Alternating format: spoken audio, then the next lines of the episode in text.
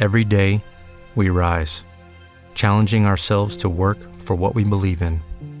At U.S. Border Patrol, protecting our borders is more than a job, it's a calling. Agents answer the call, working together to keep our country and communities safe. If you're ready for a new mission, join U.S. Border Patrol and go beyond.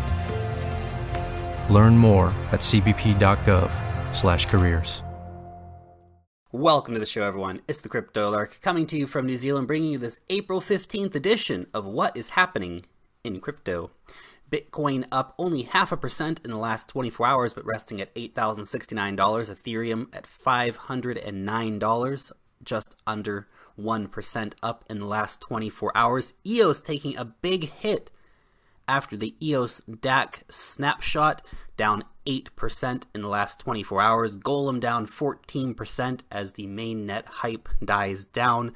Mithril down 12% as well. Komodo up 9% in the last 24 hours in a potential move which is seen accumulation of Komodo in advance of Blocnation, the first decentralized ICO.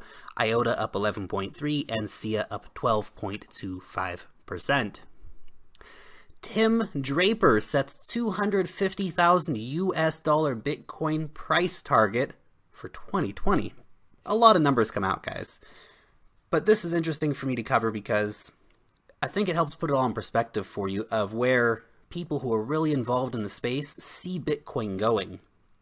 Now, if you bought the top at $20,000 and you've been strong enough not to sell yet, this is something to give you a bit of hope that in three years' time, you could see Bitcoin at a quarter million dollars a piece.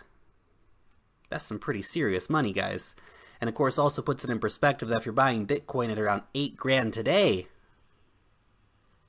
imagine where you might be in a couple of years. On to Japan. Yahoo Japan invests 40% stake in the crypto exchange.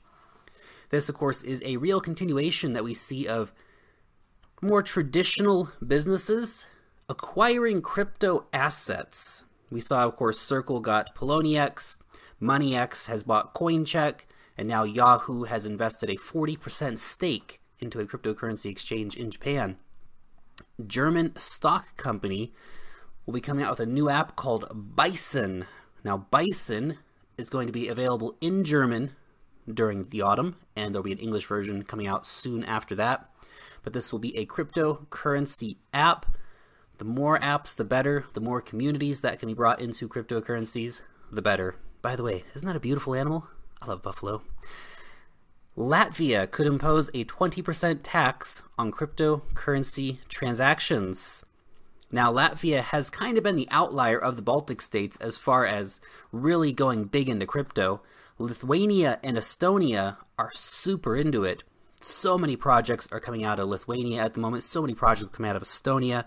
They've been very proactive and forward thinking. It's really unfortunate to see Latvia looking to impose a 20% tax. They're not in the news very often about cryptocurrencies, and the one time they are in the news, it's about potentially taxing cryptocurrencies, of course, which is only going to drive more and more business to their neighbors, Lithuania and Estonia. Over in Kenya, the central bank warns against cryptocurrency. Every couple of months, the central bank of Kenya comes out to remind people cryptocurrencies are bad. Bad.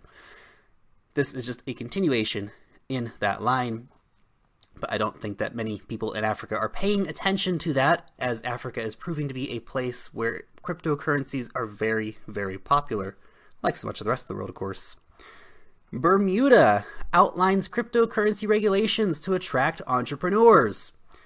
We've seen this quite a bit with different small island nations looking to bring in those big bucks. Of course, Malta has done this very successfully recently, and we've also seen a lot of other small island nations in the Caribbean, for example, Puerto Rico, a territory of the United States, but nevertheless, they are trying to attract those entrepreneurs and a lot of other places as well. Bermuda wants to hop on the blockchain train. Better late than never, Bermuda.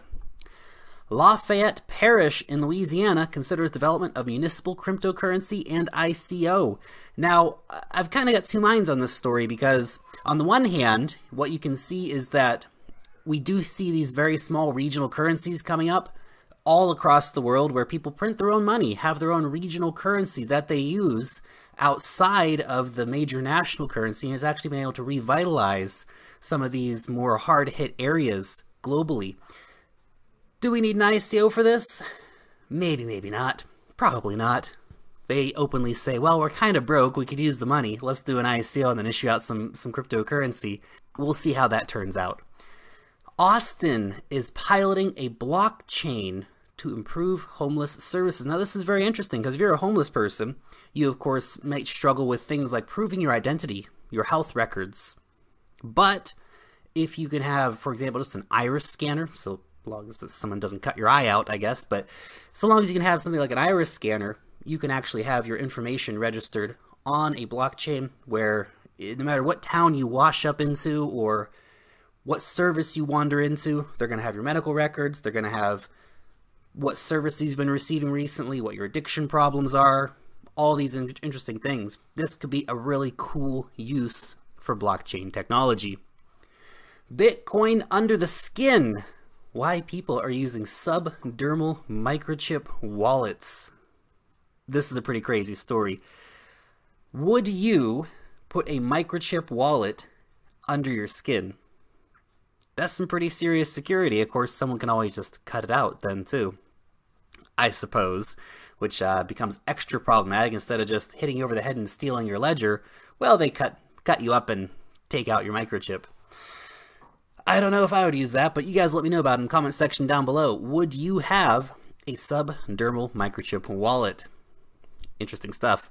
Over in South Africa, the first retailer in South Africa will be accepting PIVX. Nice. This is a small business trophy pies.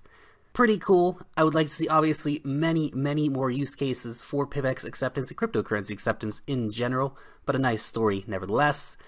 BAT, the Brave browser, passes 2 million active users.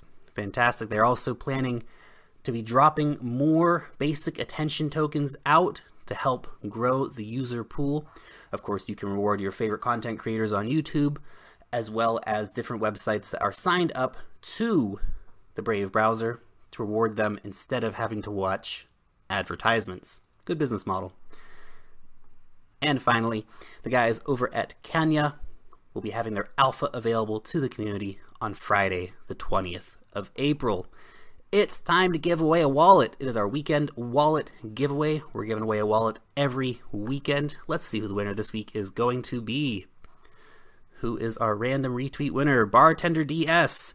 We'll be running a Ledger Nano S. If you want to be in, we're going to be doing another one next Sunday. All you have to do, come over here to Twitter, hit that retweet button, and you're in to win. Long live the blockchain, and peace out till next time. Okay, round two. Name something that's not boring. A laundry? Ooh, a book club. Computer solitaire, huh? Ah, oh, sorry, we were looking for Chumba Casino.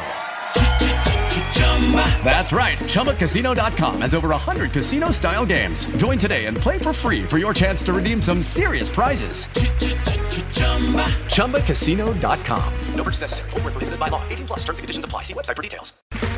Okay, round two. Name something that's not boring. Laundry? Ooh, a book club. Computer solitaire, huh? Ah, oh, sorry, we were looking for Chumba Casino. That's right. ChumbaCasino.com has over 100 casino style games. Join today and play for free for your chance to redeem some serious prizes. ChumbaCasino.com. No purchase necessary. Full prohibited by law. 18 plus terms and conditions apply. See website for details.